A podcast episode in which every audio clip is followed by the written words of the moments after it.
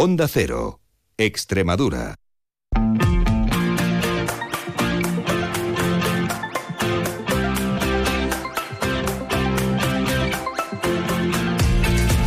La brújula de Extremadura. David Cerrato, Onda Cero.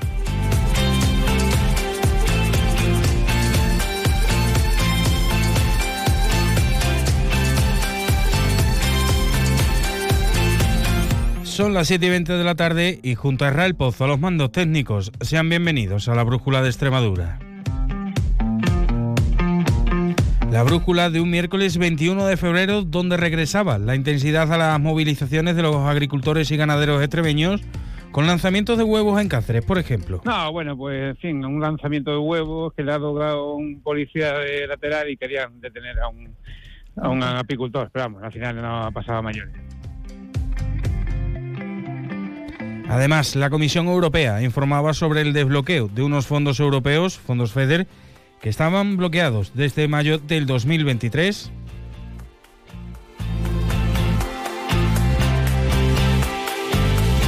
Y varias operaciones contra el tráfico de drogas, pero estas y más noticias de interés las ampliamos en tiempo de información regional.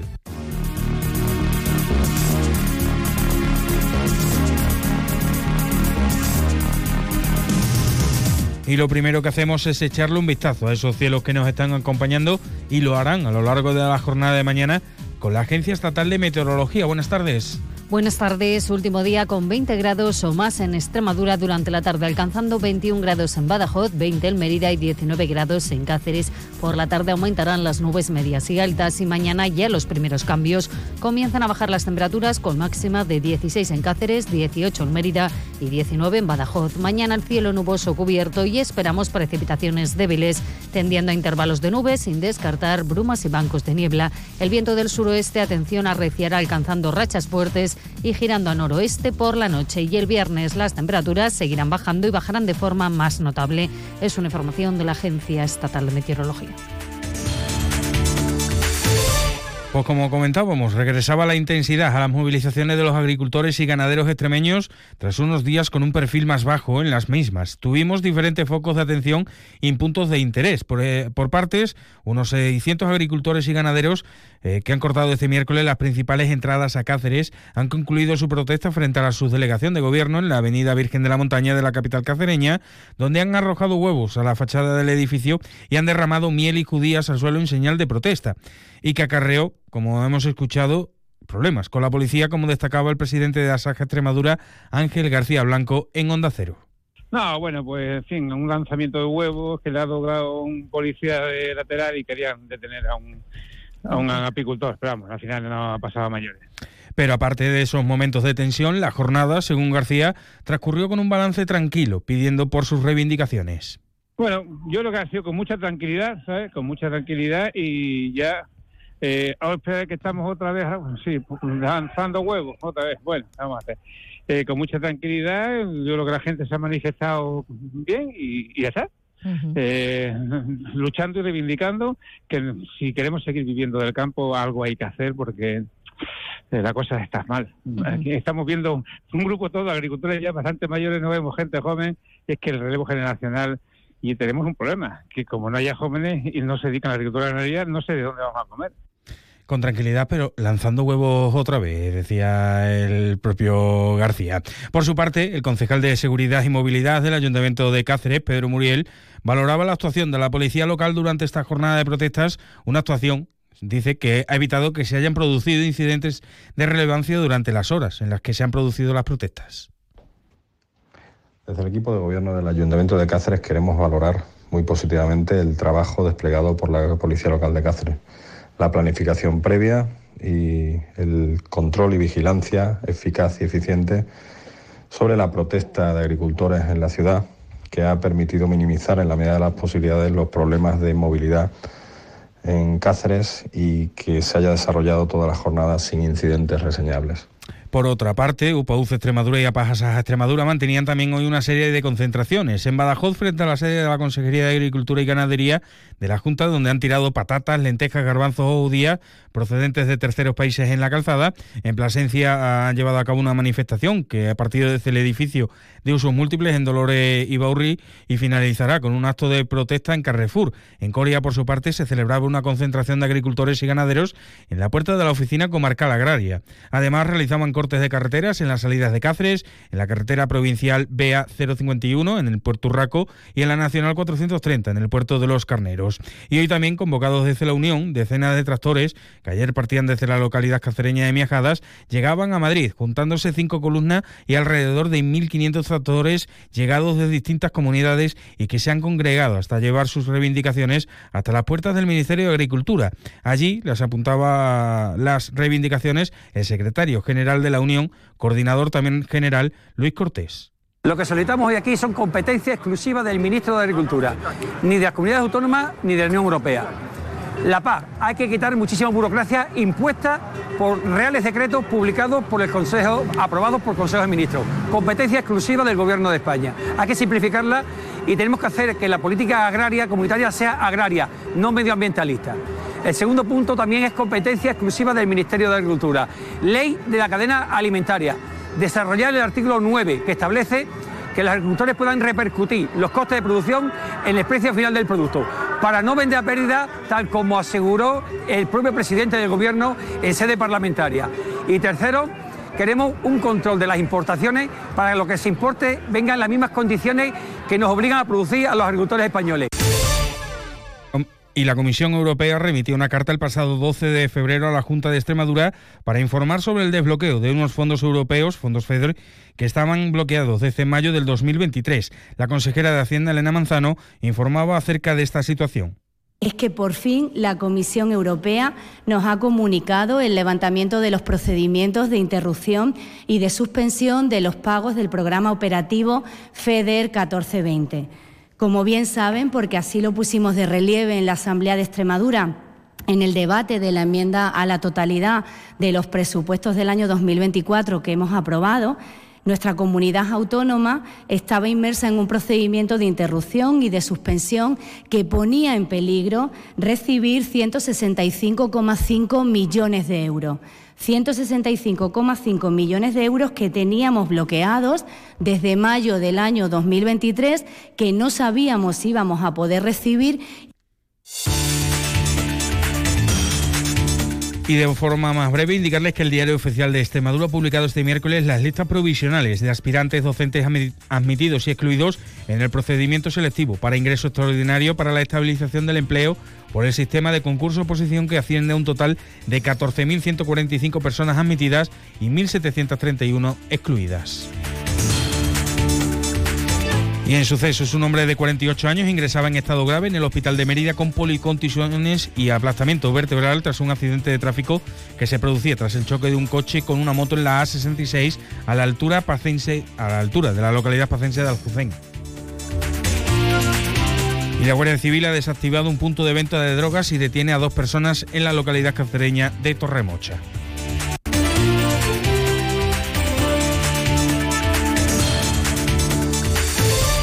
Hasta aquí el resumen a esta hora de la tarde de las noticias en la región, pero nosotros continuamos. Lo hacemos con nuestro compañero Samuel Hernández de Badajoz. Será después de una pequeña pausa. No se muevan. FIO, la Feria Internacional de Ornitología de Monfragüe, se ha convertido en el mayor referente para los amantes de las aves en la península ibérica y como cada año Gente Viajera estará presente en esta cita turística y económica que revitaliza la comarca de Monfragüe y su entorno durante unos días. El viernes 23 de febrero de 2 y media a 3 de la tarde, Gente Viajera desde Fío en Villarreal de San Carlos, con la colaboración de ADEME, la Asociación para el Desarrollo de Monfragüe y su entorno. Descubre Extremadura Extraordinaria. En el Parque Nacional de Monfragüe se celebra la Feria Internacional de Turismo Ornitológico FIO, una de las más importantes de Europa. Actividades culturales, concurso fotográfico de naturaleza y, por supuesto, observación de aves. CIO cumple este año su decimonovena edición. Ven a celebrarlo el sábado 24 con gente viajera, con el patrocinio de la Junta de Extremadura. Sábado 24 de febrero a partir de las 12 del mediodía, gente viajera desde Monfragüe, con Carlas Lamelo. Te mereces esta radio. Onda Cero, tu radio. Onda Cero, Extremadura. La brújula de Extremadura. Onda Cero. Aquí estamos en sintonía de Onda Cero Extremadura y vamos a acercarnos hacia la sede de mi Princesa Red en Badajoz, porque hace poquito, eh, a través de un convenio eh, de, la, Junta de Extremadura, a través de la Consejería de Hacienda y Administración Pública y el Gran Casino de Extremadura del Grupo Orenes, eh, se va a destinar ese 5% del beneficio anual de a la asociación Mi Princesa Red que dispone de esta sede en Badajoz para, para poder mejorar y contar con un centro con un centro de día. Mi Princesa Red que ya hace mucho tiempo que prácticamente dejó de ser solamente una asociación local, sino que tiene un gran impacto a nivel nacional. Por eso vamos a charlar un rato con su, con su presidente, eh, Francisco Santiago, porque este convenio para ellos sabemos que ha sido algo histórico y que va a ayudar a poder conocer algo más eh, esta enfermedad rara todavía de las más desconocidas, una enfermedad del síndrome de Red que provoca una discapacidad grave que afecta a todos los aspectos de la vida, sobre todo al habla, al movimiento. Por ahora no tiene cura, pero sí que mm, desde esta asociación y todos los que pueden aportar, pues quieren seguir trabajando para mejorar esa calidad de vida, sobre todo de, de, estas niñas afectadas a través de las numerosas terapias que se realizan. Está con nosotros Francisco Santiago. Hola Francisco, bienvenido a Onda Cero Extremadura. Muchas gracias. Bueno, eh, Francisco, cuéntanos porque esa firma del convenio ha sido histórica, fue reciente y estuvo presente la presidenta de la Junta, María Guardiola, estuvo representante del Gran Casino de Extremadura, del Grupo Orenes. Eh, para vosotros es dar un, supongo que será dar un paso más, ¿no? En vuestra misión, ¿verdad? Pues sí, la verdad es que es dar continuidad a ese sueño que, que empezó siendo el Centro de Terapias Cromosomo al que hoy ya atiende a más de 25 familias, ya no solamente de síndrome de red, sino de cualquier enfermedad del neurodesarrollo, eh, especializándose sobre todo en estas enfermedades raras que tienen el denominador común de, intentar conseguir terapia con materiales más avanzados, con formación de terapeutas más avanzadas y eficaces, porque claro, nosotros no nos podemos conformar con la parte convencional de una fisioterapia, nos tenemos que ir a una fisioterapia neurológica con métodos TeraSuite, con el robot eh, tecnológico InnoWorld Pro o con el comunicador visual, ¿no? Todo bien. ¿no? Entonces, sí es verdad que todo ese material es carísimo y, y, dar continuidad a un sueño que empieza en un centro de terapia eh, para cuatro niñas red hoy se convierta en un centro referente ya casi a nivel nacional, ¿no? Uh -huh. De más de 418 asociaciones que hay en la Federación Española de Enfermedades Raras, eh, son 12 únicamente las que tenemos centros terapéuticos avanzados y, y bueno, nos convertimos en un, en un referente para, para, cualquier patología rara. Mm, Habéis recibido una donación económica, me corrige si me equivoco, de 114.000 euros. Eh, sí. mm, ¿Ese dinero va a ir destinado, por ejemplo, a esos trabajos de ampliación con los que queréis dotar ese centro de día o, o también para...? Sí, así es. Queremos queremos ampliar la, el recorrido ¿no? que tienen nuestras niñas pues ya no solamente en la atención temprana o en la habilitación funcional no sino después cuando se acabe su colegio ordinario dónde van, ¿no? A centros de día convencionales, de, centros de adultos, entonces queremos ir un pasito por delante para cuando nuestras niñas en 3, 4 años tengan la mayoría de edad, muchas ya que la tienen, eh, tener creado un centro de día especializado en esto, ¿no? en este tipo de patología. Y por eso te decía que es ampliar un poco el sueño por el que nacemos y con el que nos vamos manteniendo aquí en este centro de terapia. Ahora, gracias a, al grupo Orene y gracias a, nuestra presidenta vamos a poder continuar ampliando la, las salas para que sea un centro de día no al uso, sino también avanzado en, terapia. Uh -huh. Porque, mm, bueno, Francisco, podemos hablar un poquito también, por ejemplo, en qué estado está ahora mismo eh, el estudio de la enfermedad, porque es verdad que en mi inicio, en mi introducción, parecía que estaba dando un mensaje un poco alentador. Es cierto que sigue siendo de las de muy desconocida, como le pasa a todas muchas enfermedades raras, que si la gente supiera de verdad cuántas hay, se sorprendería porque hablamos de, centenares de, enfermedades raras todavía sin cura. Pero ahora mismo, mm, en cuanto al, que os ocupa en vuestra asociación, el síndrome de red, ¿ha habido algún avance? ¿Ha habido algún detalle científico que os dé esa esperanza, no solo para para las familias que están, sino también para Martina, para, para tu hija, eh, para todos esos casos que siguen surgiendo? Sí, la verdad es que nosotros en estos 10 años de que llevamos de recorrido con la Asociación Princesa Red, eh, desde el principio quisimos quisimos eh, eh, apostar por, por la investigación, ¿no? Siempre decíamos que no queríamos tener la mejor de sillas de ruedas para nuestra hija, sino que nuestra hija no usase sillas de ruedas, ¿no? Entonces estamos en ello. No hace 29 de abril de 2023 se pone y se comercializa el primer fármaco para el síndrome de Red en Estados Unidos y estamos esperando que, la EMA, la, Agencia del Medicamento Europea del pistoletazo de, salida y luz verde para que pueda llegar a Europa y de Europa a España, para que nuestra niña pueda tener ya, eh, no es la cura, pero sí es algo paliativo que, nos puede ayudar mucho a mejorar la calidad de vida de nuestras niñas. Nosotros seguimos financiando dos líneas de investigación, una que entra en un ensayo clínico, ahora para unas 20 niñas que serán seleccionadas en el Hospital San Juan de Dios porque bueno, parece que han encontrado una muy buena diana también terapéutica donde poder avanzar e intentar mejorar también la calidad de vida. Entonces, que, que lo que era un germen de idea se convierte en una idea, en un proceso largo de unos cuantos de años, eh, desemboque en un ensayo clínico para nosotros también son metas conseguidas y logros alcanzados.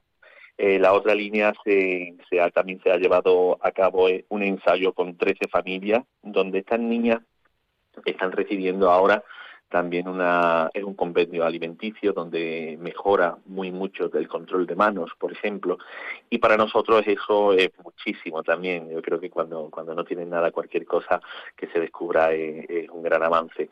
Entonces sí, creemos, seguimos creyendo y teniendo mucha esperanza, nos agarramos a ese clavo de esperanza de, la investigación y, bueno, seguimos aportando nuestro, nuestro grano de arena que ya eh, pasa el, medio millón de euros en, investigación.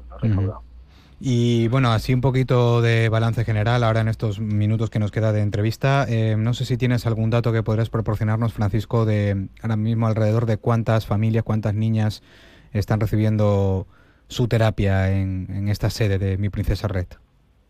Pues mira, tenemos la suerte de, tener una comunidad autónoma que muchas veces cuando salimos fuera, nosotros a través de las delegaciones que ya tenemos en, la asociación, eh, nos damos cuenta de, la situación de muchas comunidades autónomas. En Extremadura tenemos un servicio autónomo eh, para el discapacitado eh, donde funciona y a través de ese, del SEPAD, de ese servicio, nos derivan, nos acreditan ¿vale? y nos ayudan a sufragar los gastos de nuestros terapeutas.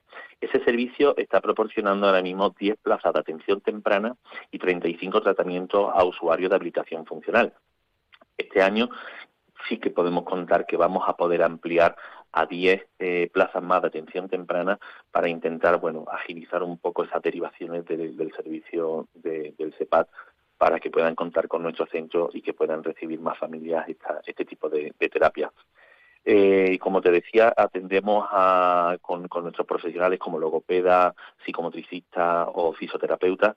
Estamos intentando ahora mismo ya 20 familias serían para atención temprana de 0 a 6 años y eh, intentaremos a, bueno llegar a los 35 tratamientos de habilitación funcional o de lo que nos deriven de, desde el CEPAP para poder seguir ayudando a la familia, no solamente, como te decía, del síndrome de red, sino de cualquier trastorno del neurodesarrollo. ¿no? Tenemos, tenemos un niño, tenemos a Miguel, que padece una enfermedad rara y es el único en España que tiene esa enfermedad rara. ¿no? Entonces, está con nosotros y, y debajo bajo nuestro paraguas en el tema terapéutico y podemos ayudar a una familia que realmente están solos. ¿no?